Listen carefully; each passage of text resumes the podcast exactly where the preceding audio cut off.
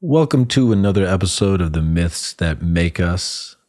You divine unicity consciousness pretending to be a fragmented thing that responds to a fucking mouth noise that you've conditioned your entire life to be your identity. And that the fact that you're listening to podcasts like this, you're slowly on the journey of dissolving that illusion and then opening up into the terrifying awe that everything is one and that eternity is real. Okay, I'm talking to myself now. Welcome to another episode of The Myths That Make Us. There's really three types of uh, episodes that happen. And one is when I get to interview someone and learn about their myth, and I don't know them that well, and I'm excited to. Another one is when I interview an expert, and I'm really excited to learn about um, whatever it is that they're an expert in. And then there's a third kind that is my favorite kind, and it's when one of my friends who are close to me is stupid enough to come on this podcast and to let me flay them psychoanalytically open for everyone who listens enjoyment. And this is one of those episodes. Uh, Madeline Griffin is someone who I s- first met three years ago when I started at Onnit. Her and I started around the same time. We were both such little babies and we had no idea what we were saying yes to. And one of my favorite things is to witness someone change their life in the direction of saying yes to who their soul wants them to be. And Madeline is one of those people that I've been able to witness as a friend alongside her as she has said yes and to see the massive transformation that has uh, occurred. I invite you to do what she did to me, which is go check out her Instagram at conscious.curious and go scroll backwards and see the transformation in reverse and then make a fucking photo reel of her most embarrassing pictures and then text them to her.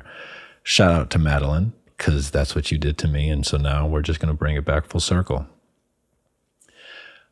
This is a super dope podcast, and uh, we really get into the subtleties and intricacies of how people in our generation cope with the lack of community with alcohol and addiction.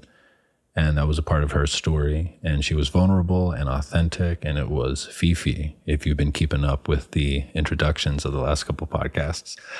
Um, as always, if you would like to keep me from bombarding you with uh, commercials about toothpicks and lint rollers, uh, there's a couple of ways that you can help me support the podcast and pay my my my dude behind the mic, uh, Graham. He's the wizard behind all of this, and he's not cheap, guys.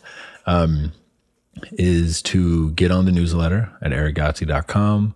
Check out the two courses, um, How to Make Your Myth, which is an introduction to journaling, and then the Dharma Journal, which is a supercharged visualization add on to your journaling practice that will uh, tear your life apart because you will connect to your daemon and your daemon will tell you to do the things that you're afraid to do. And everything that you've ever said no to because you've been afraid to do it will start to yell at you in a way that has never yelled at you before and you will never be able to ignore it and you will be transformed. So uh, with that uh, cautionary warning check out the dharma journal it'll ruin your life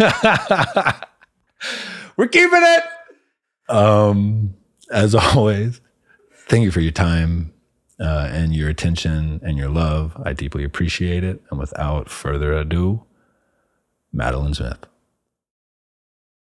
Welcome to the podcast, Madeline. Thank you. Uh, I haven't had the opportunity to do a podcast with someone that's a really good friend in a couple of years, actually, um, or at least someone that I interact with constantly uh, over a couple of years. And so I'm excited because one of the beautiful things about this podcast is uh, I'm going to learn things about you today that I've never heard or known. And it's it's such an interesting thing to feel into that most of us have friends that maybe we've been friends with for like 10 years and we've never had a sacred container conversation with them where we don't look at our phones, we don't worry about what else is going on in the world, and we actually try to like get to know the core of who they are. Like when I started this podcast, I could only record with my friends. I, I, no one knew who the fuck I was or what I was doing or anything like that. But what I found is after my first like seven episodes, I got such a deeper bond with each of them. So I'm excited to do that with you. But the thing that I wanted to start the podcast with is one of my favorite things to witness in the world is people grow more into who they are, into like who they're meant to be. And I think, you know, part of my gift or my curse or what I'm called to do is to like really like help bring forward uh where people are at and to where I see their soul wants to be. And you and I started at Onnit around the same time. And uh, we both went to that Spirit Ranch retreat that uh, people get sent on uh, when they first join Onnit. And it's almost specifically the people who look like they won't ever dance. It's, it's like Aubrey has an eye for, okay, who on my team is afraid to dance? I got to send them to go meet Parangi. And you and I went there together um, with probably about like eight other people.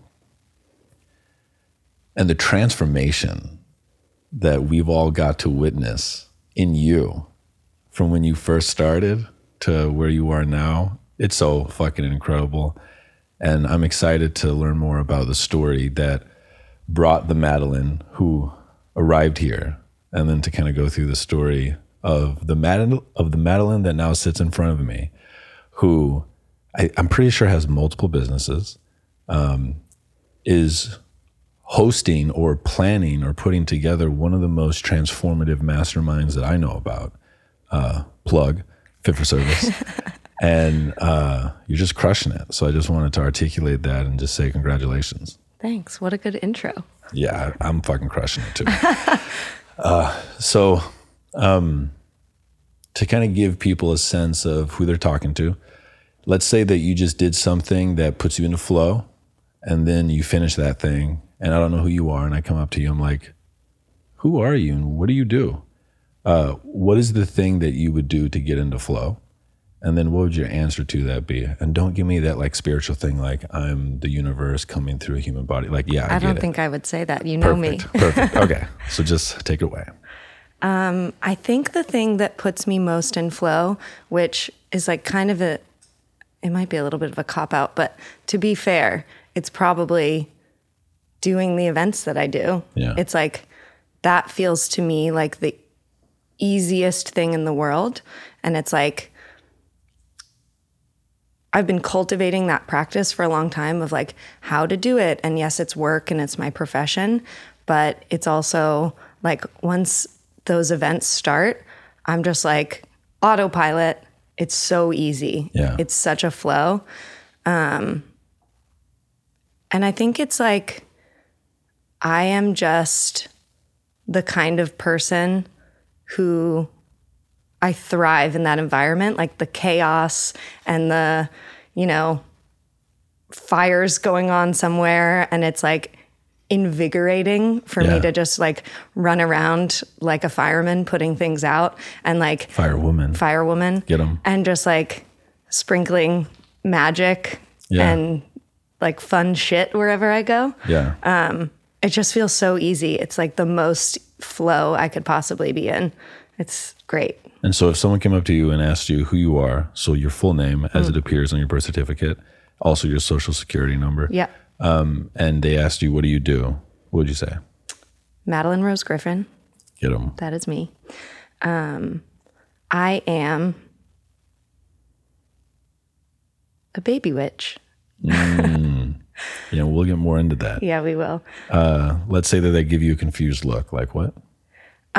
I think I am the I'm a person who just like any other person is wandering through this crazy life just having the most fun possible and just trying to connect people and be you know, be the light for people and not light in terms of like spiritual light, but light in terms of like happiness and Yeah. joy and connection. And like, I just feel like I'm the, I'm the like connector of stars. I love that. You're dark matter. Yeah. One of the things that I feel um, that everyone who's alive right now can feel is that most of us grew up with parents that truly uh, weren't given a template or really an opportunity to have like deep tribal connections. And we saw what that created in our parents. And it feels like our generation, while we don't know what the solutions are, we know that one of the things that's desperately missing is like deep, genuine connection with other people. And it's awesome that a part of your Dharma call is to create experiences that help people connect. Um, how would your best friend describe you and what you do in the world? Mm. This is interesting because I've been saying for a long time now that like I'm kind of in two worlds, which I describe as like my normie world and then like you and all of my other friends that are. You were in, to say woo woo, weren't you? no, you you you you, um, and so it's funny because if you were to ask my quote unquote normie friends who I am, they would say, you know, she's really just marching to the beat of her own drum. We don't know what the fuck she's doing. And she drinks like a juggernaut. Probably, yeah, they would say that. Um, I think my friends that would be, you know, the ones that are probably listening to this podcast would describe me as. And I want a name for those friends. So we have the normies. What are these other ones? Uh, they don't have a name yet. Well, I might come up with one by the right, end of this. Cool. um, I think they would describe me as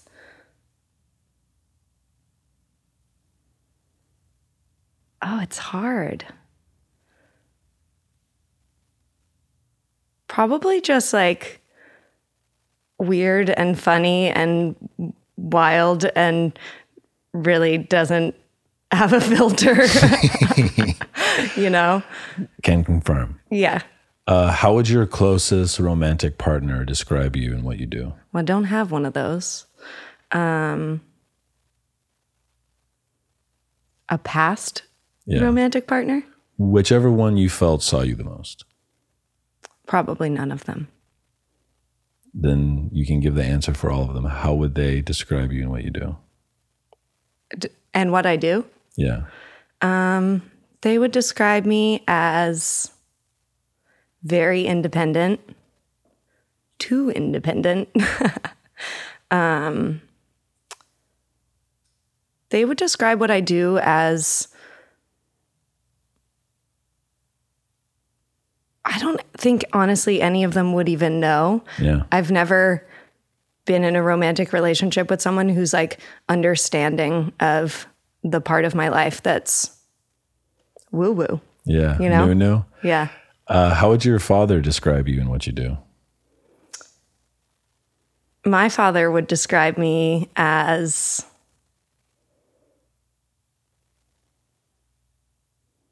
playful and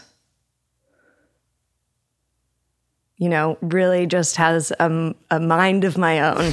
he he has never been able to predict what I'm going to do, or um, you know, he's very accepting of everything that I do, but he's very like, I have no idea what's going on in your little head.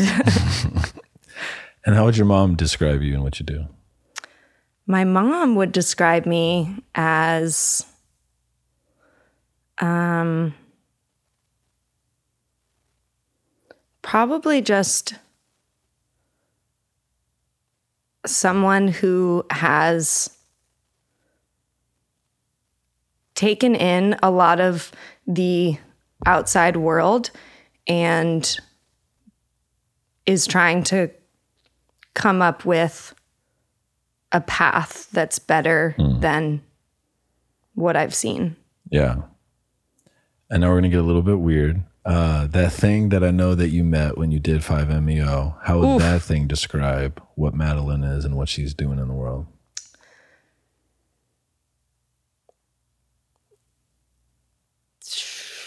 That would describe me as very afraid. Yeah. Already crying. 5MEO for me, for, for those listening, was the worst, most terrifying experience of my life. And it was because I was so afraid Yeah. of literally everything and afraid of not being in control and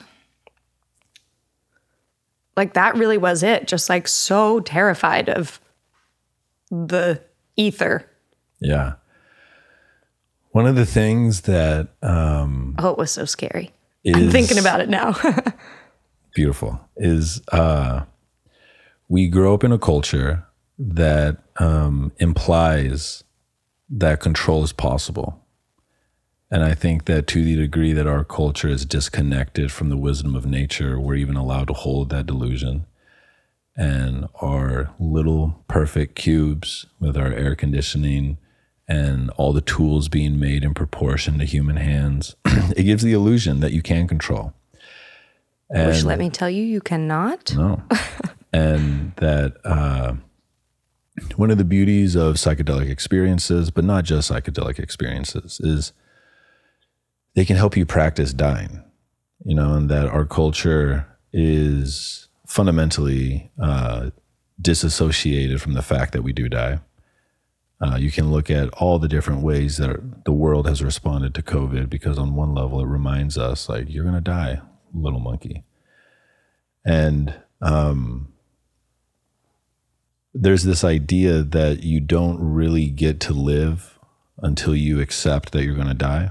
Because if you're pretending like you're not going to die, you can sleepwalk through your life. And I think that you're such an interesting and important bridge to a lot of people because um, you still have enough of the ego where you can even resist a 5MEO experience that actually allows you to connect with the quote unquote normies, even though I feel like that's kind of a derogatory label and would antagonize it's in a very loving loving way Right. it's for people who are ready and curious to cross the bridge but haven't done it yet Right. And then there's your group of friends who, like, yeah, we know we're going to die. And uh, we practice dying. And we try to practice dying so we can live, you know, in a more beautiful way. Like, one of the motifs in almost all the mythologies is that the gods envy humans because humans can die. And because humans can die, everything's so dramatic and potent and deep and exciting. Um, and so that's a part of the gift what I'm curious, I would love to kind of cover the story that brought you to Onnit because a couple of things, like when you first started at Onnit, um, you know, there were the people that worked here who, like, they're comfortable in the matrix and they might, and I don't mean that in a derogatory way. And then there was the like group of super weirdies um, who were flying down to Peru and doing all sorts of things. And I could always feel that you were curious about the weird group, but for a while you were like, I want nothing to do with that. You guys are fucking weird. um, but once I got to know you a little bit, um, I learned that you had taken this trip to India, and that you, and like the fact that you had even done that was like, oh, she's gonna cross over at some point because the roots are already there. Uh, and then you also shared that you got a degree in uh, urban planning, which, if I let my uh, mind kind of play the game that it likes to play, like that there's a fundamental transition happening for the people who are starting to be able to see that the matrix is operating in a way where if it's not changed radically, we're going to destroy ourselves. And that a part of that is going to require urban planning. And I don't know anyone who has a fucking degree in urban planning. So you might actually serve a very important opportunity there. But so I'm curious, like, uh, if you could kind of give us as deep or as brief of an overview as feels right of like what your childhood was like, what interests brought you to even study something like that in college, and then what eventually brought you to India. And um, I'm just going to let you start telling the story, and I'll ask questions as they arise. But so let's start with baby Madeline. What was Start going from on? the beginning. um, baby Madeline, born in Boston to a very Irish father and just a generally Irish Catholic family. Couldn't have been more classic. Um, I, my childhood was very normal, you know. Um, grew up in the city and just super like classic upbringing, married parents. I went to Catholic school. Um, you know, it was it was pretty regular. When I got to high school, I kind of started being a little bit interested in yoga. I remember going to some classes um, at a local studio, and I feel like I was definitely the only person that I knew that even had an inkling of going in that direction. What do you think that was? What do you think happened early in your life that even drew you to do something that no one else around you was doing? I honestly think it was nothing about a draw to to something particular. I think it was my desire to do something out of the ordinary, which is very that's very classically me. Um, just to you know shock people or just be be the different person um, so i really think it was that. I was a vegetarian for a long time not because i cared about animals but because i wanted to be different. Um, and so when i went to college again decided to do something different. I decided to go to montreal. Um, and that's not the most different thing. But, you know, I left the country and went to a place where none of my friends were going. And, you know, went to this college in a big city that like didn't have dorms and you just had to live on your own in an apartment. And it was amazing. And I loved it because I got to just be whoever I wanted to be. And um, I studied urban planning because I couldn't, I couldn't, uh, pass the classes for exercise science, which is what I wanted to do. Mm. Um, I couldn't do uh, like intro to chemistry. and I was like, all right, what can I do that doesn't have chemistry involved? Um, I loved urban planning. It was amazing. It's creative. And, you know, I got to sit in classes of only 15 people and just draw on paper for hours at a time, which was great. I loved it. Um, but I, I think so many kids do that. They pick a major and they're like, I don't know what I'm doing. I'm just here because I'm told to and I need to get this degree and I'm just going to I'm just going to finish it out and see what happens. Um, so I did that and then there was an opportunity for me to go to Uganda um, to do this internship kind of program and I went there with. Um, Is this after you graduated or you're still? Yeah, right after I graduated. I missed graduation. Um, I just didn't go to mine. Yeah. I was on a plane flying out and was like, yeah, this is definitely the move. Went to Uganda, um, which was fantastic. I have a lot of, you know, feelings about that now, about, you know, the way that people travel um, and quote unquote volunteer or work. Um, that's another story. But it was a really great experience. It was my first introduction to like really traveling on my own and going to a place that was so new and just completely unknown. Um, traveled quite a bit after that and then um, ended up moving to Austin. I got a job at a magazine that I hated, hated. I made pennies, it felt like. Um, got myself into a shit ton of credit card debt, which is actually a big part of my story now. Um, got fired from that job because I hated it and thus was really terrible at it and just was when I lost my job, I was so relieved, also so lost. And I was like, what am I going to do? I have no idea what the next step is. I don't know what's going to happen. Like, do I just get another shitty job? And that's the point where I decided, oh, I'm going to go to India and do yoga teacher training.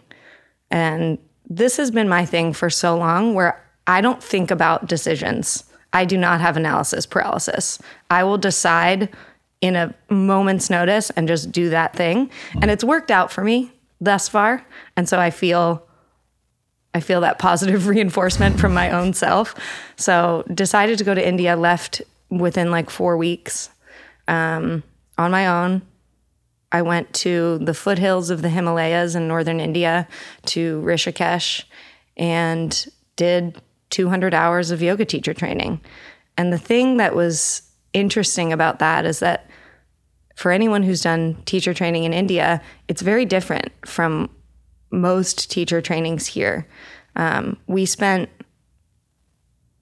I don't even know how many hours of our 200 sitting in meditation, mm. which to me was not what I expected at all. Was that your first time ever meditating? No, but it was it really challenged my belief of what yoga was. I'd done yoga for a long time, um, and my kind of intro to yoga was in Ashtanga yoga, which is a very traditional practice, but very movement based.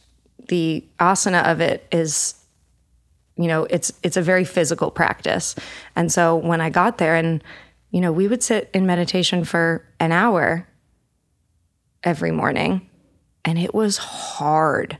It was so much harder than i expected it to be. I was so fit when i got there and i was like i'm going to crush this. It's going to be so easy. And then i sat still for 5 minutes and i was like i need to go. Mm-hmm. this is so hard. And it was really for me the first introduction of a real spiritual practice. Um, and, you know, coming to terms with the fact that I didn't know that that's what I was interested in, mm. but that's the part that that's the part that kept me actually. Mm. I thought that that was going to be, you know, the thing that sent me home, but that's the part that kept me going through the whole thing. And I actually ended up getting very very sick and was just I barely was able to do a lot of the a lot of the actual movement that we were doing because I had deli belly. And so I spent so many hours just sitting and watching and consuming and internalizing everything that everyone else was learning and came home with a 200 hour yoga teaching certificate that I had no idea how to use. And I think even from the beginning, I I didn't think that I was going to teach yoga, and I don't know if I I don't know if I ever really wanted to, but I think the idea that I, you know, I did it, I paid for the certification, I got it, I came home and I was like, all right, I have to do this. And I didn't at all for a long time. And I was terrified because anyone who's done a teaching certification knows that it's not enough time really to learn how to teach. Um, everyone feels pretty underprepared, I think. Yeah. And then you just have to start, which I didn't do. So then I got paralyzed by I haven't started, I have to start now, still haven't started. Um, and then when I got back, I was looking for work that felt useful. I didn't want to go do events at another magazine that I felt like was just a total waste of time. And I found Onnit, and um, it was a executive assistant position. And I found the girl that was hiring on LinkedIn. I sent her a bunch of messages. I sent a bunch of emails. And I think I just annoyed her enough that she answered me and was like, okay, come in for an interview. Um, so I ended up getting that job as an executive assistant. And from the moment I started, I just started asking, like, what about events? And I kind of, you know, her and I started, she was already doing events as part of her job. And we just started kind of doing that. They ended up hiring an events director, and I annoyed him enough to hire me under him. Shout out Alex Earl. Get him. You the real one. um, so once I started working events for Onnit, I had the opportunity um, to do some continuing education yoga with Black Swan. So I started a 300 hour program, still never taught. But I was like, all right, this is available to me. I should do it. And it's something I'm interested in. So I did 300 hours of yoga teacher training. Still never taught maybe once or twice here and there. Um, and always kind of had that thing in the back of my mind that was like you need you need to do this. Like this is important. This is really the path that you should be on. Like why are you just throwing events for a fitness company? Which I loved but there was always a thing in the back of my head that said okay there's something else. There's something more. There's something different. And that's when fit for service came to be that was kind of around the same time and I remember in the beginning, you and Ian came over to my desk and said, We're supposed to throw an event for Aubrey. Can, can you help us? And I was like, Oh God, these boys need help. Yeah. So, uh, Fit for Service is the mastermind that Aubrey started three years ago. And um, when Aubrey has an idea, he's it's he goes and he does it, and uh, he has faith that his team will figure it out. And he asked me and Ian to uh, event plan a mastermind. And it's neither of our, we don't have that skill set at all. And we had full time jobs that we both were doing more than we could possibly do, anyways. And so, yeah, we asked Madeline for some help. Yeah. So Alex and I stepped in and started helping with Fit for Service. And that was the first that was the first time that I felt like this is so weird, but I'm so into it. But don't say that you're too into it because it's so weird. And so I was like, kind of under the radar, being really jazzed about it, but also like to other people, I'd be like, it's fucking weird. Like, I don't know. I don't know what it is. All right. So I want to zoom in on a couple of things before we go further. One is, um, what I find with people is as soon as they begin to wake up even enough to start to hear that voice, I think we all have that voice. I call it the daemon. I think that uh, most of us do a good job being traumatized by culture to a degree where we don't even recognize that we hear it for a long time. But something happens where we first make contact with it, and our first response is to ignore it. I find that when we start to ignore it, um, we have to really ratchet up our destructive coping patterns. And so I would love for you to vulnerably and genuinely share, like when you got back from India, up until the point of starting to feel into the, your call to the weirdness and fit for service, what were your destructive coping patterns and um, just what was that side of your life like? Erick with the fire questions because he knows the answers. um, yeah, I mean, alcohol for sure. I, you know, coming from where I come from and from an Irish family, alcohol has always been around. And even in my childhood, like my family drinks heavily. you know, not all the time and not you know but there's there's alcoholism in my family for sure. And i've always been told like you know there's alcoholism in your family and that's hereditary. And so be careful. And i said fuck you.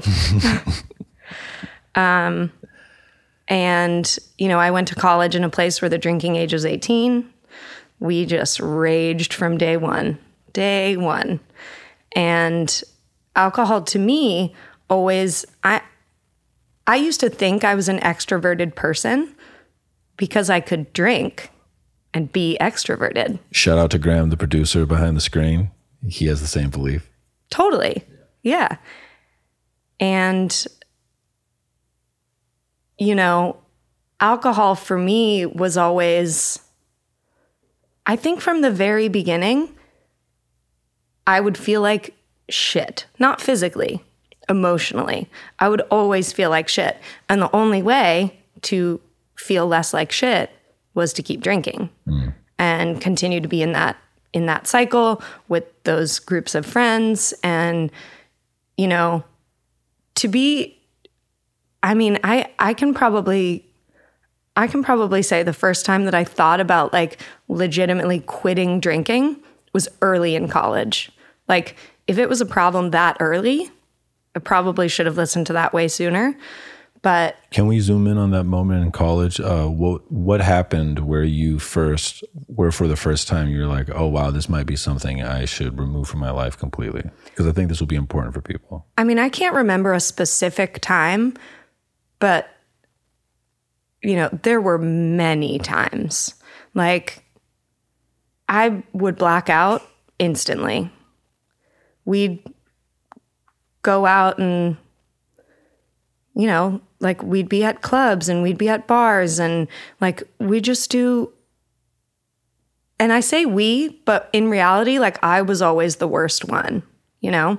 Like I was always the one that would like fall down a bunch. And um, I broke my ankle walking down the street. I fell off a sidewalk and broke my ankle. And like that was my the summer after my first year of college.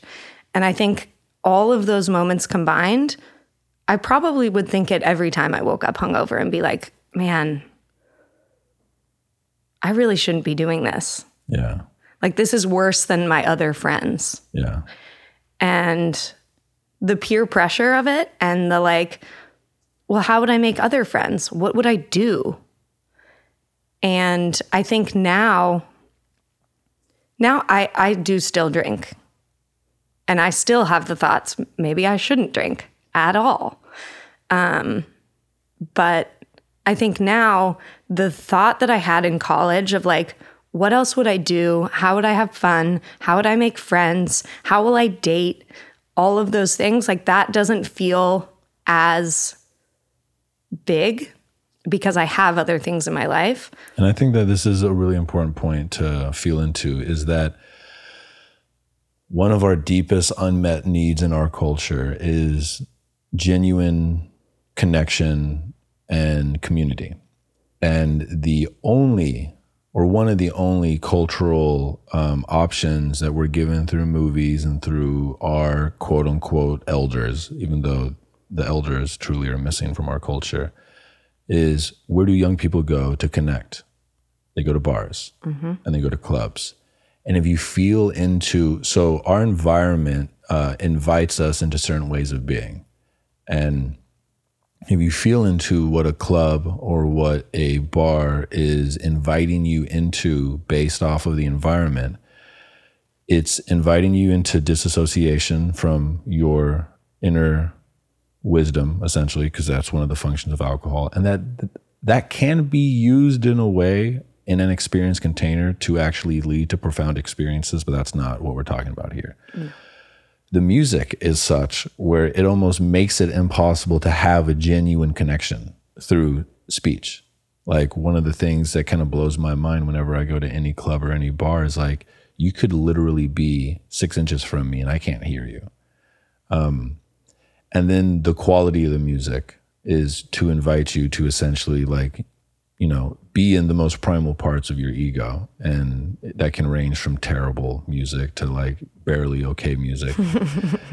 and um, it's it's also constructed in a way where there's like you have to spend a tremendous amount of money to like be in the space. You know, like if you're like my boy Graham, you got to buy everybody drinks. You know, um, and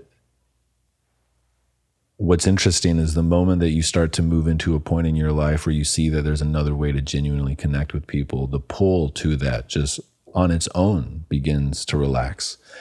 And this gets into a deeper point that we don't have to go down, but I just want to riff on it for a moment for the audience. But it's that we fundamentally misunderstand how addiction operates and the way that we try to heal or fight addiction amplifies it. No one wants to be addicted. No one's inner call, um, if if they were whole, would seek out addiction. And the way that we try to combat addiction is we try to make the substance that give the feeling of safety illegal. Uh, and so then we, we turn addicts into criminals. Um, and then we prosecute the addicts. And so we make them feel more unsafe. If you ever go to jail for being an addict, you now have, it's now harder to get a job. It's now harder to get back into society in a way that makes you feel safe and it actually amplifies the wound that leads to the addiction. Whereas if you begin to cultivate an, an environment for the addict that is nurturing, they will on their own slowly, in most cases, become less of an addict.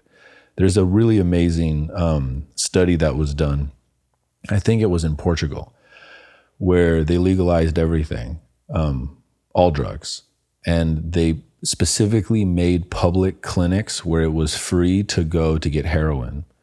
Um, and so the black market for heroin in that country almost fell away. Uh, the heroin that was being given out was um, pure and clean, and it was done under medical supervision.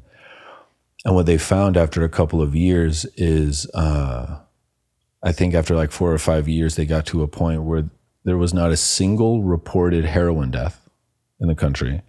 And the rate in which people came into the clinic slowly declined each year.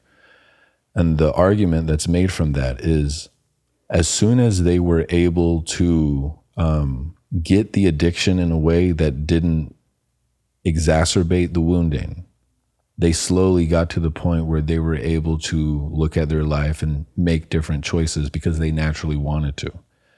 And so I think that it's your story highlights that for me, which is as soon as you found this weird thing called fit for service, and it's not about fit for service. It's it's about an opportunity to have a model of how to genuinely connect with other people. Um, some of the destructive coping patterns slowly start to fall away. I mean, it's also it's the community, but it's I think if you had asked me a few years ago, what can you do when you hang out with a group of friends that isn't drinking? I would be really hard pressed to give you an answer. Mm. Like, go for a walk? What would you even talk about? Yeah. You know? And I think in the community that I've found,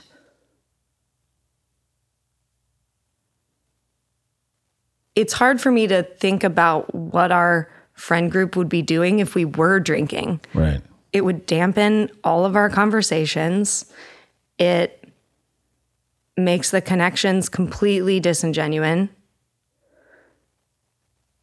And I just don't think that a few years ago, a year ago even, mm. I would be able to hang out with a group of people and feel comfortable at all. Right. Which is wild yeah. because that's the complete opposite nature of like how we're meant to be. Right. And one of the things that like I can I have had the experience, I'm sure everyone listening who has drank has had the experience where if you if you don't overdo it, which I don't know how to do. right, That's my problem. Right that um, I can't have one. You can at least have opportunities with your friends where for the first time, like, you know, when you're coming back from the party or whatever and you go get shitty food and you come back and you're eating, there's can be an opportunity for the two of you to have like a, a fucking conversation about something that actually matters. But if you go a little bit too far, one of my least one of the experiences that I have in the human experience that I like the least is when I'm looking at someone and I can tell that they're deep enough into some type of drug where they're not there and they're not going to remember this and they're trying to tell me something important and they think it's important and I can feel that it's not and it's just, it's just it's this fucking sad sad feeling that I have in my body which is like this person wants to be seen they're not even fucking here right now. And that's the feeling that I've had. That's the the feeling of the morning after that I've had for years. Yeah. Where I just feel sad for myself, where I'm like, oh, you're trying, but you're failing. Yeah. And so the next question that I wanted to ask is what was that first moment when you were starting to get introduced to our weirdness where you were like, I'm not going to tell anyone that this is fucking dope, but this is fucking dope. What was that first moment? I mean, there were probably some smaller moments, but probably the like biggest one would be the Temazcal that we did in mm. Tulum to the first Temazcal that we did with the crew. Mm-hmm. And for people who don't know, a Temescal is a Central slash South American style sweat lodge where it's like a stone igloo. and um, people who have been trained in this lineage for hundreds and thousands of years, they have a beautiful ceremony of um, bringing super hot rocks into the middle of this cocoon. They cover the door so it becomes pitch black and it traps in the heat. And then um, they'll sing medicine songs, they'll say prayers. Uh, it's incredibly challenging, it's incredibly hot. Uh, it's more challenging if you're hungover. Yes, and you were. Um, and you're knee to knee, shoulder to shoulder with other humans who are fucking sweating and um, when that door opens and you step out, you feel reborn. And one of the things that our culture fundamentally is missing is the healing that comes from initiation r- rituals and rites. And every major culture that has gotten to any meaningful level of complexity had their own versions of initiation rituals and our culture is completely absent of them. Like most of us, our initiation is uh, you go to college, and what a shitty initiation. Graduate, um, and what what's beautiful to me is that your first aha moment came from an ancient knowing that all people in every culture have had that it needs to be given to adolescence that like you need to go through something incredibly hard with people that you care about that you feel safe about that pushes you beyond where you think you can go and um, gives you the opportunity to essentially practice dying you know? Like that was uh, a easier way than some of the ones that you ended up doing after but so you emerge from that and what was the experience for you where you first were like, there's something here? I think it was the first experience that I'd had in community mm. with all the yoga training I've done. And, you know, I'm the self help book warrior. I love a good self help book, but all of the things that I've ever done have been very much on my own. And I think, you know, that's that's kind of just been me from childhood is like I'll just go do it on my own. I don't really care what everyone else is doing and I'll be different and that's fine. But I think it was really the first time that I had that community bond of we're fucking doing something here. I'm sorry for my trash mouth. Girl, my, I can't stop. My comma is fuck. So my mom fine. and dad are going to be so disappointed. Um, but yeah, I think it was the first time that I really was able to be with other people doing something that felt purposeful like all the community that I've ever had. And it's not about the people, it's about the environment and the container. But it's always been really non intentional, really shallow in terms of you know what we're really doing when we get together as humans and i think that was the first time that i thought to myself okay we've got something here like there's something beyond this that's really, really important for me to look at. It was my first experience um, where I felt into my ancestors. Mm. Like I had never, literally never thought about my ancestors who were dead, who are dead, ever like yes i've you know my my mom's grandparents who have died i've thought about them but i've never really before that temescal that was a crazy experience feeling into that i am a part of like something huge. Yeah. And i was like wow i'm really not alone yeah. which was cool. There's a couple of things there. One is um, before you are people who are growing up in our generation and around our generation, um, most of our social interactions are with people who have the same coping patterns as us. And it's actually not about uh, whether or not they genuinely feed our soul or help us live the life that we want to live. It's do you have the same addictions that I have? Will you help me ignore my inner whisper together? You know, and can we do the same things that allow us to disassociate? And one of the things that we see a lot um, you know, like in the Fit for Service group and just like amongst my friends is when people have their, when people start saying yes to their waking up moment, it can actually be tremendously lonely for a while because uh, they don't purposefully, but they naturally just begin to grow away from the people that shared the same coping behaviors. You know, and some people will try to hold on to those friends longer than others. And then the other thing that um, came up when you started to mention that is one of the powerful things about initiation rituals is that they have the opportunity to um, literally change the the uh, brainwave pattern that you're operating at. And so there's alpha, beta, delta, and gamma, and there might even be theta. But like these are measurable brain states that when you move into them, uh, fundamentally change the way that you experience reality. And most people are stuck in beta, and that's kind of the like default mode network ego thinking about the past and the future in a way that's really not productive. A lot of people can get into alpha, and that's where you're like really focused, everything's really honed in. But there are other brain states that, um, if you have a way to move into them, you have experiences that are what are called transpersonal. It's beyond the self, it's beyond the personal.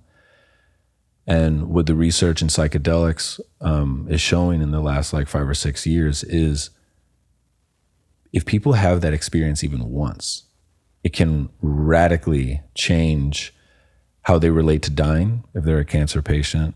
Um, it can radically reduce their symptoms of depression if they're depressed. It can radically like two to three times more effective than anything that we have help people quit smoking. Um, and those are currently the major studies that have been done.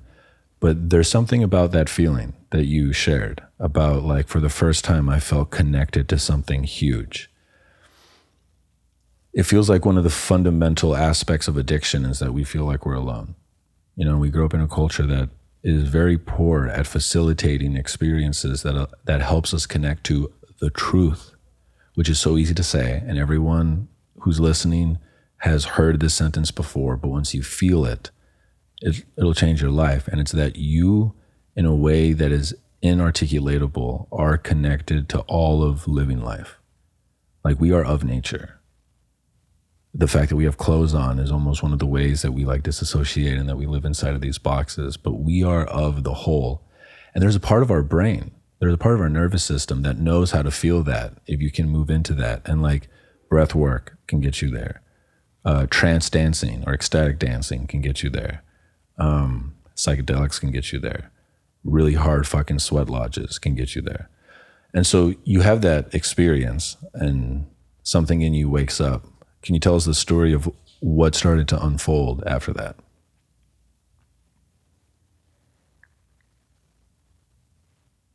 after that, I still was fighting it so much.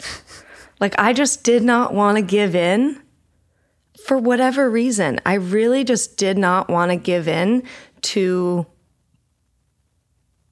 all of the things that I was curious about, but I felt like were too out of the ordinary to participate in. And could I challenge you and invite you uh, for a moment, instead of saying for whatever reason, because I know that you know, uh, can you take a moment to feel into why were you resisting? Yeah, I definitely know the reason. Um, perception of like how others would perceive me. Fear of judgment. Fear of judgment, totally. Um, you know, being afraid to not be able to explain like why and how and what. Um, I think I still, I, I still am trying to hone in on my elevator pitch of like what I do for a living. Yeah. Um, yeah, I think it's it's very scary to start to do something out of the ordinary and explain it to people who are afraid. Right. One of the most interesting things to feel into is everyone who is living the life that culture has asked you to live, everyone, they can feel in their bones that there is something fundamentally wrong. They can feel it. And as soon as they see someone doing something outside of the cultural story that they've chosen to be imprisoned in, one of the first things is cult. Like whatever All word you can say to dismiss that there's a different way to be, because on some level you have to justify the fact that you're putting yourself through something that you can feel is making you sick. Yeah, I think the interesting thing for me and kind of the path that I've gone down with the work that I do is that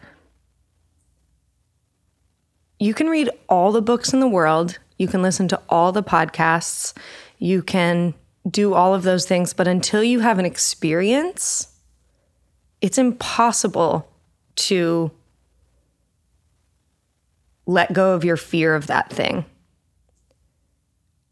And I think why I've why I've been kind of called to the path that I have been called is because of my experience with that exact thing of like I think I'm interested but also this is so weird. No thank you. I can't do it. Right. And until I've had even like small tastes of those experiences, I haven't been able to let go of that judgment. Right. And so, you know, for what I do, I want to offer people who are even just the smallest bit curious a really easy introductory experience to something that's outside of their norm so that there's that really small thing in their brain that's like, okay, okay, like that wasn't so bad. And like there was something there for me. And, you know, unless you can unless you can do something in real life and have your body experience it and have like the feeling, the physical feeling in your bones of like, oh, that didn't kill me. That Right. really wasn't as weird or as bad as I thought it was going to be. That's when you can start to be, you know, curiosity builds. And like, you know, I wasn't I wasn't curious about mushrooms for a long time. I was like, nope, no, thank you. I was very afraid. I was like, that seems like way too much. And, you know, as I just started to hear more about it, that curiosity built enough that my physical body knew that I had to experience it Yeah. in order to let that fear go. And I think that's the same for all of the things that we're doing. Like ecstatic dance, it doesn't seem like it would be that bad. Like you just have to dance, but it's terrifying. like the first time you do it, all you can think is like, what do I do with my arms? And like, what does my face look like? And literally no one else cares. But until you have that experience in your body to know that it's actually safe when you do it, Right. you just can't, you'll just forever be afraid. Yep. The two things that arise when I hear you say that is one, I just love the beauty of this pattern that I see over and over and over and over again. And it's that people's medicine is specific to the type of wound they had. And one of your wounds was the pain for years of ignoring the curiosity and that you feel called to specifically help those that have the first inklings of the whisper but they're afraid and i think that like that's just the beauty of like how our psyche seems to function is our medicine literally comes from the suffering that we went through and the other thing is um like the reason why I think you felt safe to eventually say yes to mushrooms and to eventually say yes to ecstatic dance is that we weren't forcing you. We weren't trying to make you. We were like, "Do you want to?" And you're like, "No." And we're like, "All right." and then we just had a, an amazing time and you would witness the amazing time and the aftermath and i think that that's a good thing for anyone listening and for you and your work is that I've gone through this in really painful ways with my family that if you try to drag someone to the altar, you are actively increasing their resistance and the amount of time that they're going to suffer.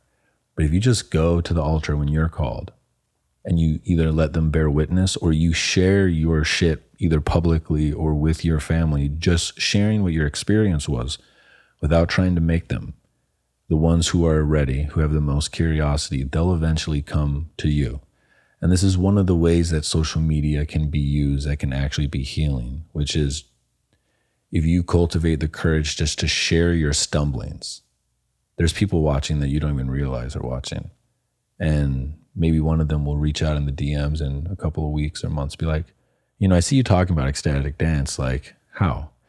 So, um, you had the awakening, the first awakening after the Temescal um, can you kind of tell us the story that brought you to the point where you decided to start Conscious Curious? Yeah. After the Temescal, it was so interesting because I, you know, on our team for Fit for Service, and I've said this a bunch of times, for, I mean, it's been two years since then.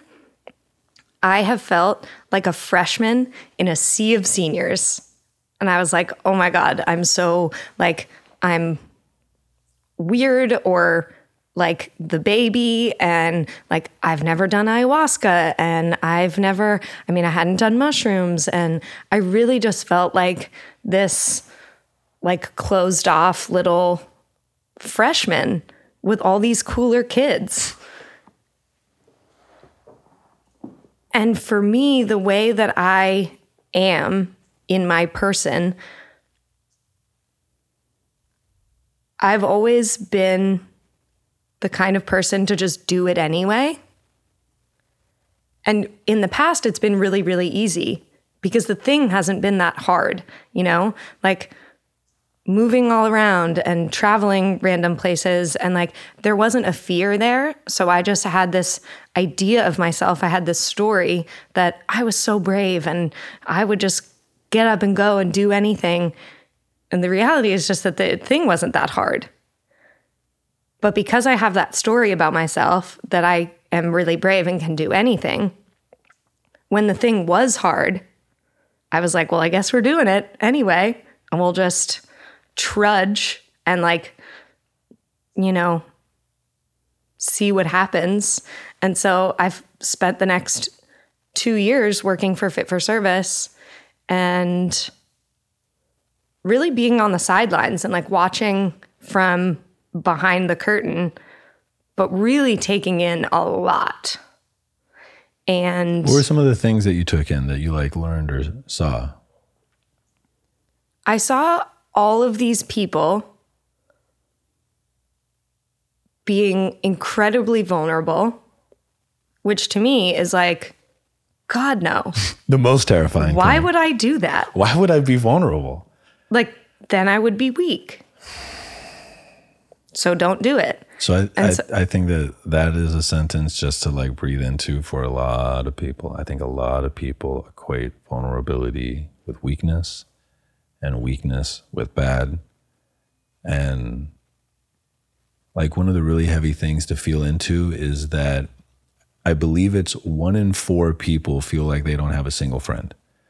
And um, loneliness is not correlated with not having people around you. Mm. Loneliness is correlated with how many people you feel truly see you. And the psychology around when you feel seen is literally in proportion to your vulnerability. And so loneliness is actually a self induced situation because of our relationship with vulnerability.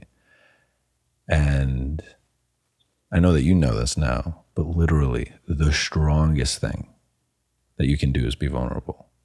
You know, like a man who can look at a woman and say, My feelings are hurt because I don't feel loved by you, is a hundred times braver than the man who will ignore it and, you know, go fight.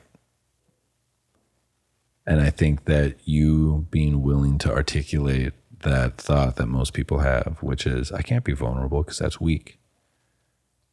Thank you for saying that.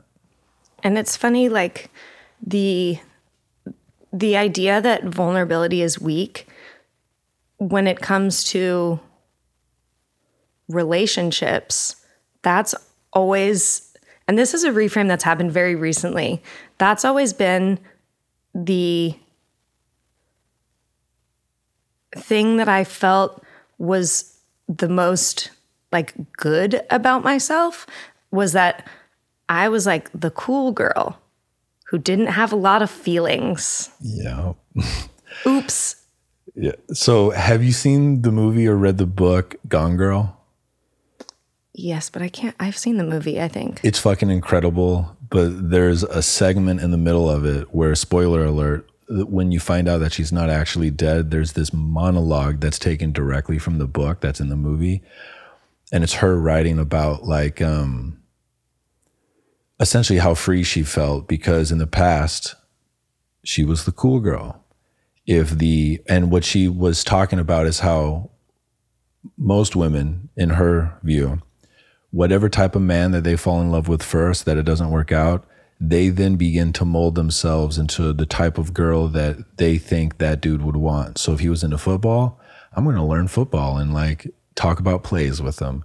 And if he's into going out and clubbing, I'm going to learn how to just be the candy on the arm and just shut my mouth. And um, she was basically given this monologue to like, fuck that.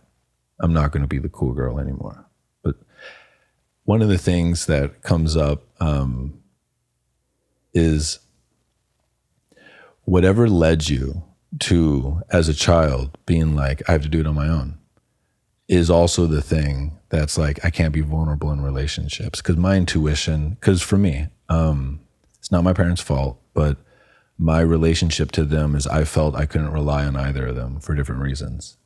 And so for a long time, I didn't feel safe to let other people help me. So I had to be independent. Uh, and that led me to not letting people in in relationships. And that led to a lot of heartache. And uh, it's only in the last couple of years where I've cultivated the experiment to what would happen if I actually let people help me? What would happen if I actually let the romantic yeah, I'm partner, about to start that experiment for myself. It's going to be beautiful. so, um, one of the things that you find when you were watching Fit for Service for those two years is what happens when people are vulnerable. Mm. What else?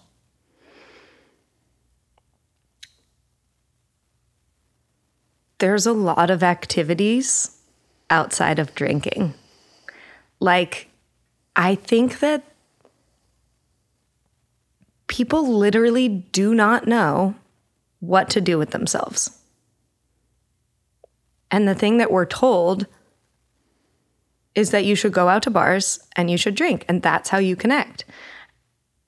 And there are so many other ways. And you can have real conversations with people. And I mean, we we actually used to serve alcohol at Fit for Service summits. We used to do this opening happy hour, and everyone would get smashed.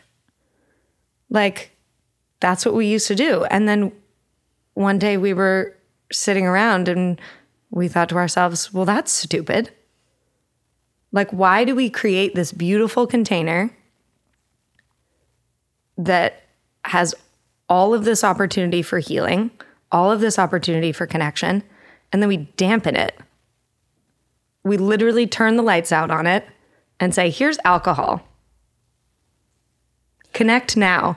And I think what's incredible for us to connect to here is even the cool seniors, when we started Fit for Service, we didn't understand um, how to do meaningful connection without having the lubricant of alcohol at the beginning. And it took us about a year. No, it took us two summits in, in the first year. It was at the because it was when we went to Tulum, mm-hmm. where we realized, oh, to the degree that the people who are coming in are afraid, is the degree that they tend to get smashed. Mm-hmm. And it and then they're hungover and then they it's hard for them to actually connect deeply to the experiences that we're creating. And it took us a year basically to get to the point where we got smart enough to even remove it. And so like this is a deeply entrenched cultural idea. What are some of the things that you saw in Fit for Service those first two years of other activities that you can actually do with people that you like? I mean, the possibilities are literally infinite of things you can do without drinking in order to connect. Um, I mean, I think the thing the thing that was powerful for me is that it's not about finding things to do. It's about finding connections which you cannot form when you're drinking alcohol. And so if there's no alcohol involved, those connections naturally form. Interesting. And then you can talk to each other.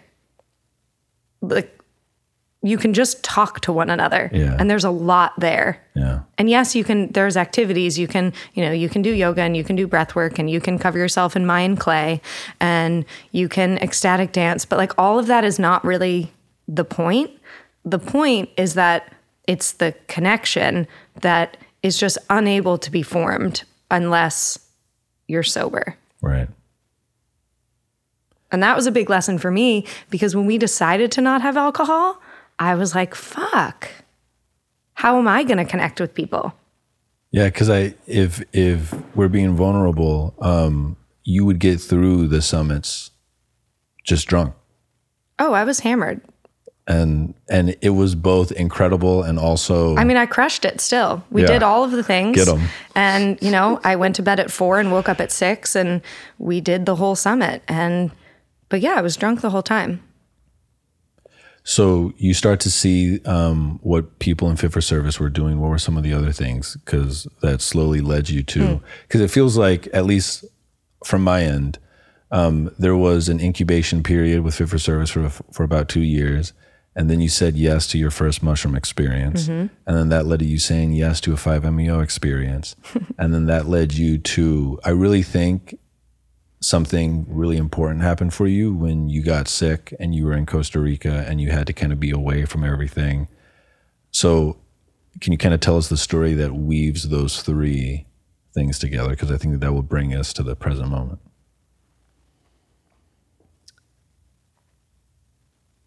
I think that once, I mean, really, once I started saying yes to things, it became easier to just say yes to more things. And that's the key. Yeah. It really just starting. Um, but I mean, that's the case with anything. But I think that the saying yes to things came with the knowledge and the feeling that I was supported. And it wasn't like, here, we're just going to give you three and a half grams of mushrooms and set you free on your own. Like the container that we have and, you know, the intentionality of all of the things, all the experiences that I've had with this this friend group have been very safe. And I mean, 5-MeO DMT was safe, didn't feel safe at the time. Physically, it was safe. Um, but, you know, the fact I came out alive was really 5-MeO DMT was, I mean, I thought mushrooms were like the breaking, not the breaking point, the turning point.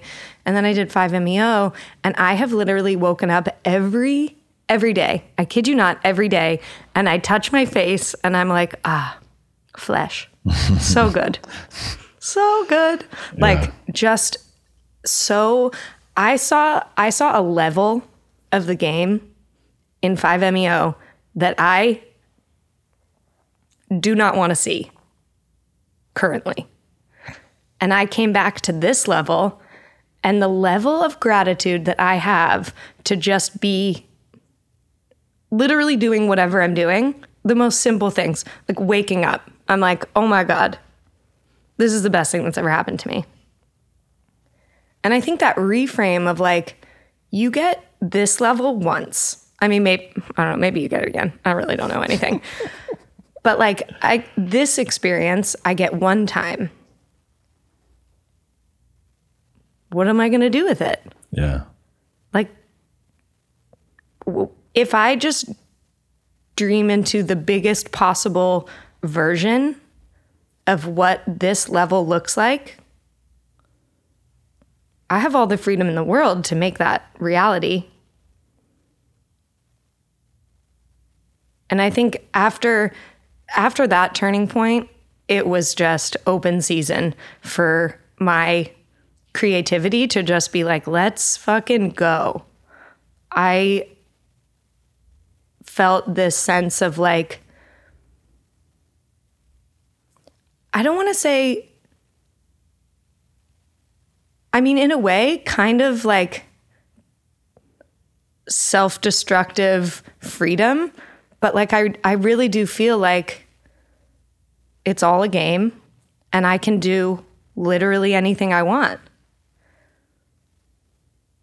And then we went to Costa Rica and I got COVID and I got stuck for 12 days or something like that. And there was something weird about how, I mean, I was stuck with two friends of mine, two other girls, women, and we sat around and just vibed. We let our imaginations run wild with the things that we can create and the the projects that we can start and you know the events that I can do and you know we talked about we had 12 days to be together and we weren't allowed out. and so it was just nonstop like we were a factory of ideas. And I have never felt so much. I have ideas a lot and I don't act on a lot of them. But there was something about being in that container with the women that I was with who are literally the best hype women in the world. Shout out Kimberly and Gigi. Um, but you know, we really just had all of this excitement about the things that we could create that we all got back. And it was like really something switched for me of like, you just have to do any of it. And I just started doing it. I started an events company um, when I left Onnit over a year ago and have never done events outside of Fit for Service, partially because I didn't have to, but partially because you know, I didn't know what to do. And in Costa Rica, I had a bazillion thoughts. And, you know, it's actually really easy to just do it. I think I overthink and overplan a lot of like, okay, how is this all going to work out? In terms of business, that's the case. Not really in life. I don't think maybe enough about decisions. but you know, I got home and I just started I just started working and started creating stuff. And I've got, you know, eight events coming up this summer that I just feel like came out of the ether for me. And I was like, this is amazing. Thank you, COVID. All I needed was 12 days alone with Hype Women, and we got it figured out. But yeah, it was just a wild experience to not have the outside world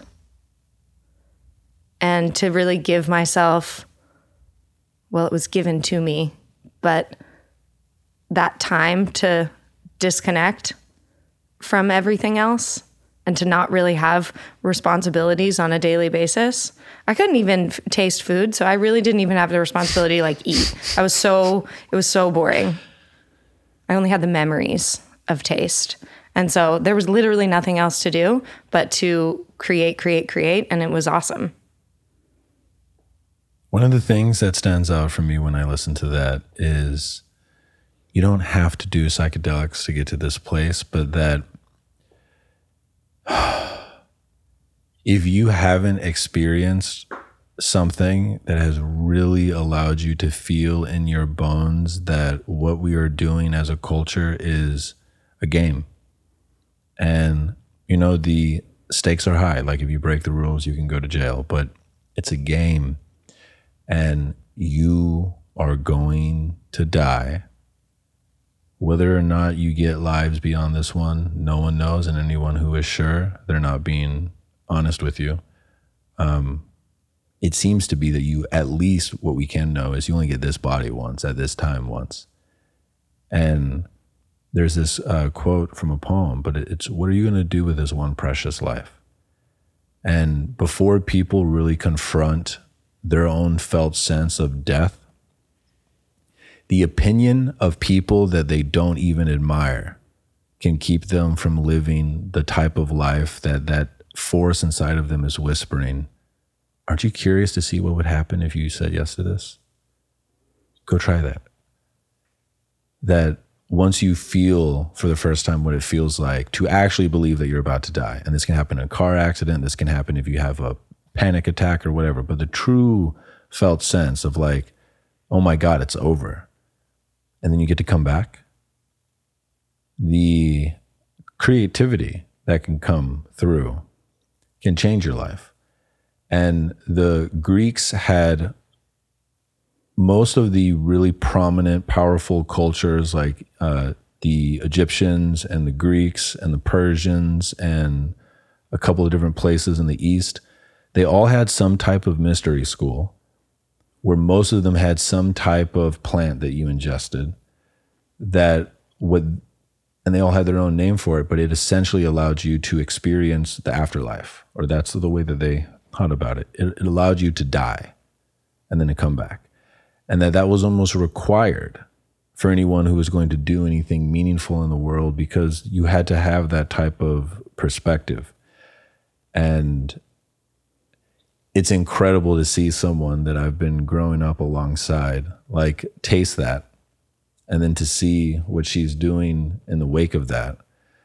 And you know i feel like it kind of brings us to the present moment. What do you see as the life that you what do you want to do with this one precious life? It's cool to think about that because i think that the for a long time i've been thinking about what am i going to do like who am i going to be what is the the thing that's going to make me feel a certain way, look a certain way, whatever it is.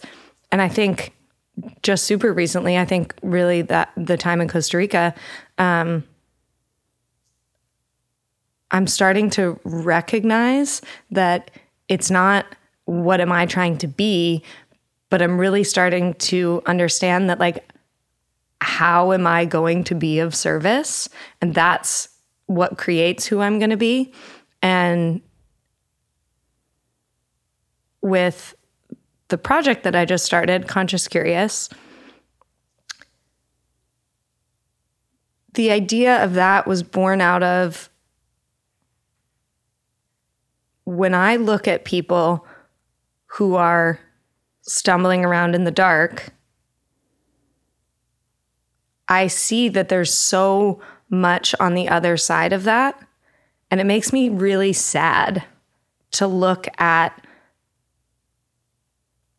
you know, people who've lived an entire life in the dark. And like, you know, I'm 29 and I'm grateful that I've kind of found this path or forged this path for myself.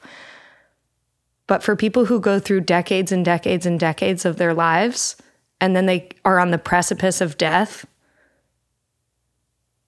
and like what have they experienced? What have they learned? Do they feel like their life had meaning? Do they you know there's all of these things and i'm you know i'm projecting. I'm not on the brink of death i don't think. But when i you know when i look at my grandparents and even my parents but you know what what did they really do in their lives how did they feel who did they who did they help? Who did they love? Who loved them? My idea for what I want Conscious Curious to be is to help people along the way so that they don't have to forge their own path, so that it doesn't take as long for people to start to feel something really real. Yeah. You know, like how can you bring people out of the dark? People, you know, you can't drag people. You really can't. As you said, like you just have to you have to be the embodiment of what you're, you know, trying to trying to help them see. You can't drag people in your direction. You just have to be and then they'll see you and think, "Oh, that looks she looks happy. She looks fulfilled," you know?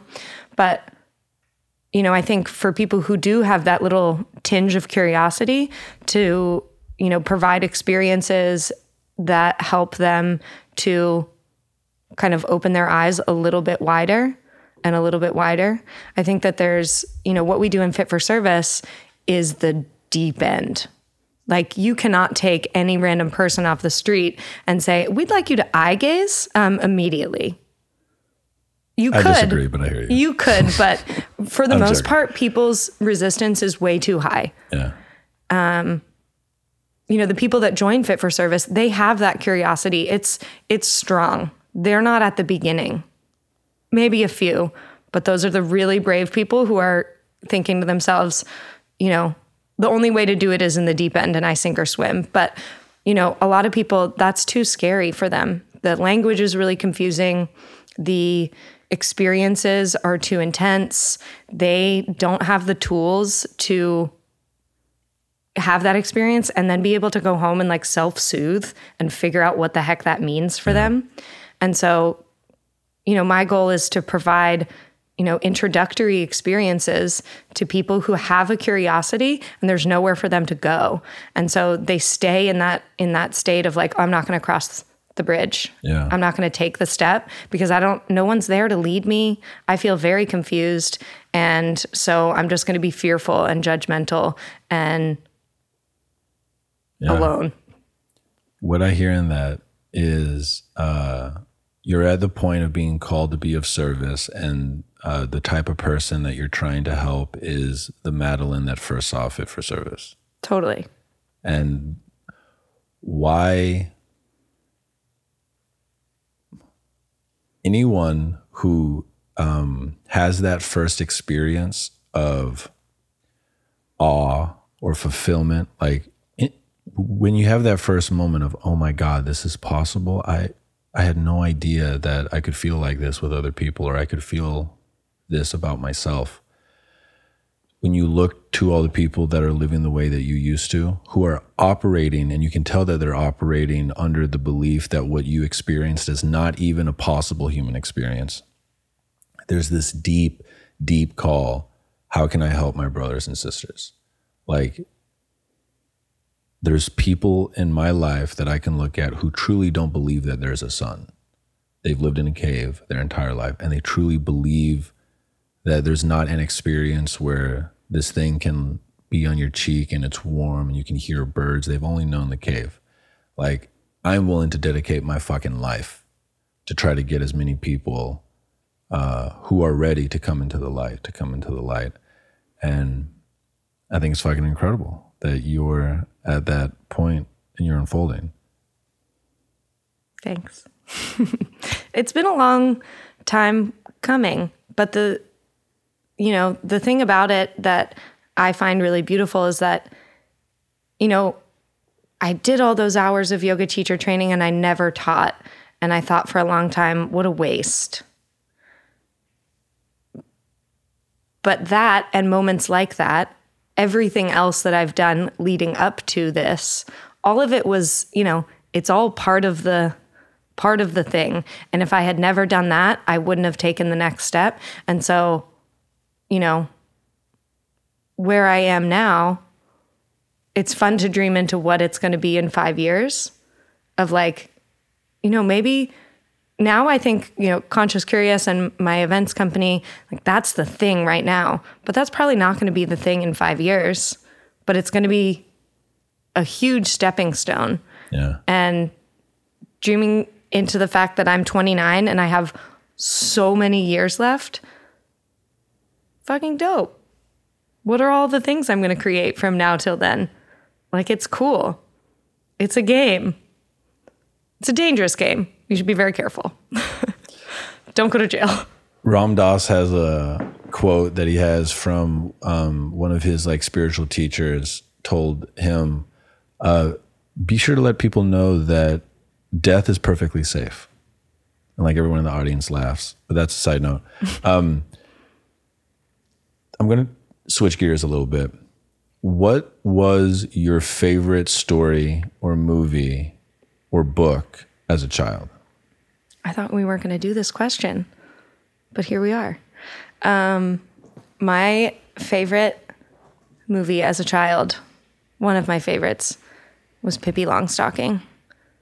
But the real, the real people one. Do you know Pippi Longstocking? No, so this is Yes. perfect. Okay.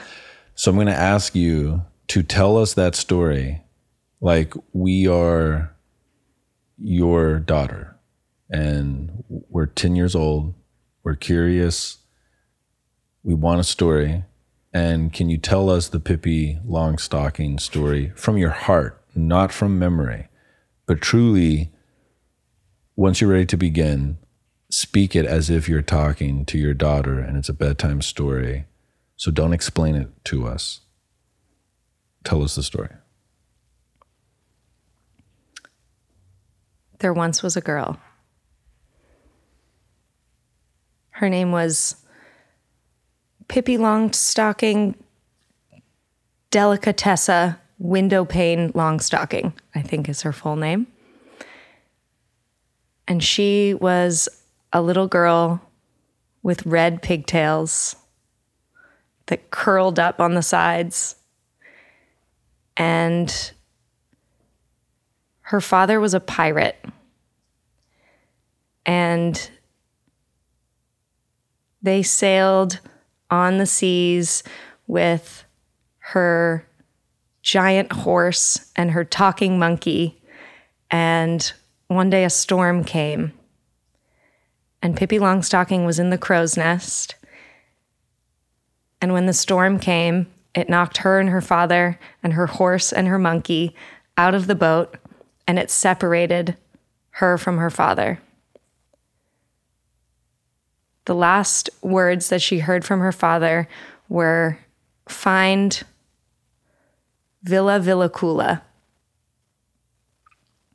And so Pippi washed ashore and she found this big old house called Villa Villekulla.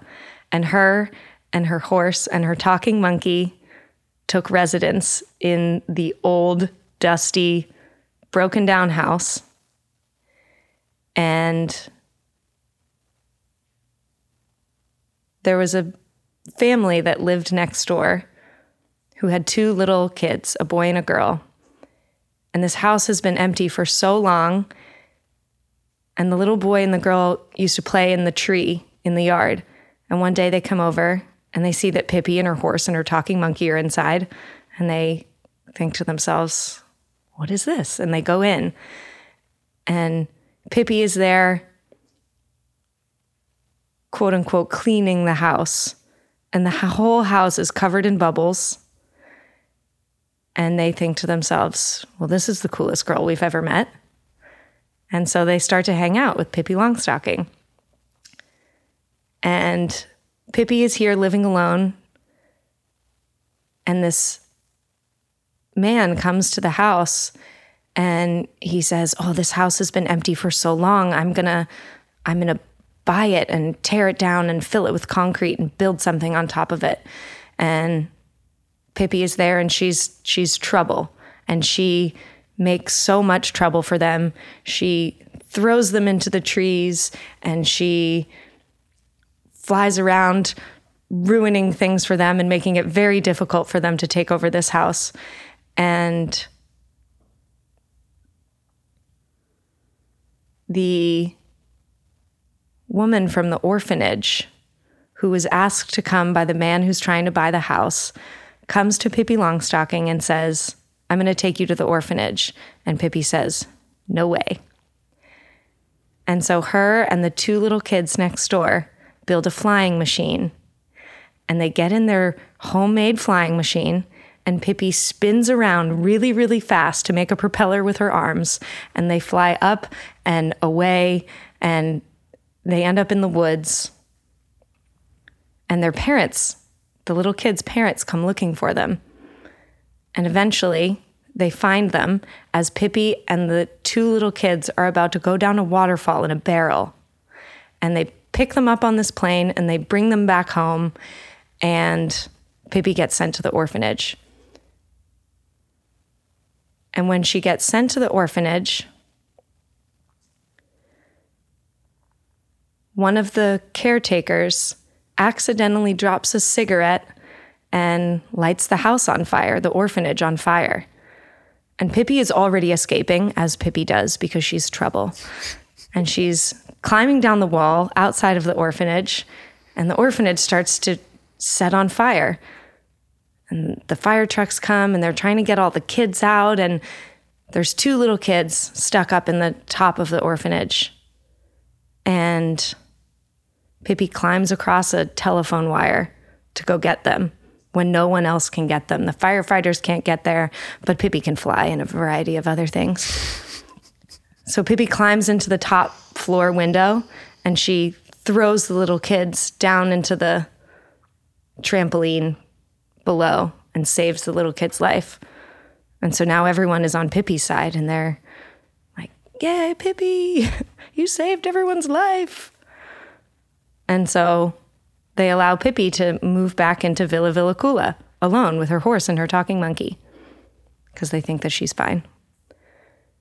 And in that moment, her father, who was separated at sea, comes waltzing up to the door, singing a pirate song. And Pippi, who never thought her father was dead, she always knew that he was going to come back at some point, stands at the front door and is like, Dad, you're home. And in that, it's Christmas time, and dad comes in, and they have this nice Christmas together. And then Pippi's father says, Pippi, we have to go. I told the people that I met that I was going to bring back a princess for them whose name is Pippi Longstocking. And Pippi says, I think I'd really like to stay here. I don't know how I can leave the friends that I've made. And he says, "Okay, well I'm going to I'm going to go back because I told them I was coming. But you can stay here and keep your horse and keep your talking monkey and we'll see each other soon." And Pippi's father sails away on his pirate ship and Pippi lives in Villa Villekulla with her horse and her talking monkey, happily ever after. Mm. You see how you're Pippi? Oh, yeah. My dad calls me Pippi sometimes. Well, not in a long time, but he used to. And the really beautiful thing that I feel in that story is um, one, the fearless ingenuity to solve a problem uh, the courage to say no to people in authority, um, the willingness to be vulnerable to have true friendship, and that that is what actually gives her the strength to say no to the thing that she thought she wanted. And in stories and myths and fables and such, the father tends to represent culture and that there was an accident that brought her away from the cultural ways. Um,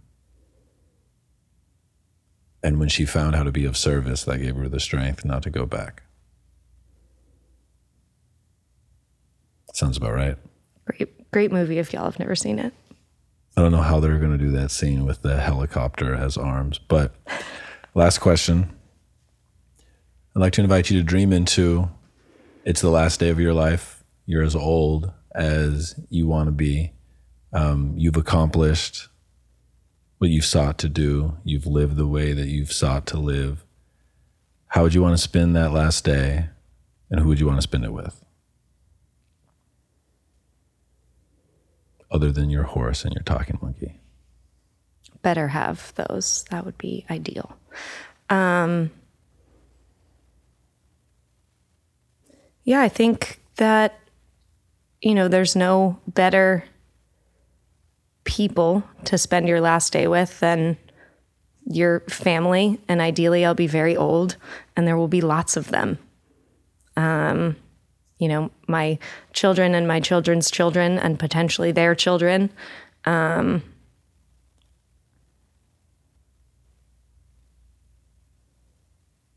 I think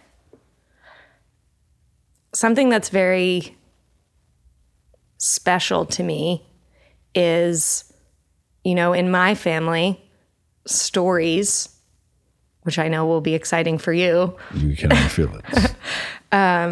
stories are huge. You know, I was at a funeral this last weekend um, of a family member of mine, and all of the all of the Irish family, my dad and his brother and his other brother, and even just all the Irish guys that they grew up with or that they work with, we were all at the house afterwards, and they just tell stories. And I have heard 29 years worth of stories, and there are still new ones. And when they get together, it is the most fun. It's the absolute best time to reminisce. And they're not even stories that I'm involved in, they're just stories from my dad's childhood and I'm not sure which ones are real and which ones are fake. Sometimes the real ones are funnier than the fake ones. And I I genuinely think that there would be literally no better way than to be with as much family and friends as possible, telling stories, laughing, making jokes. Like that is where I feel the most yeah, the most connected. And if you could leave a message on a piece of paper for your children and their children, what would you write? And you're writing this right before you go to sleep.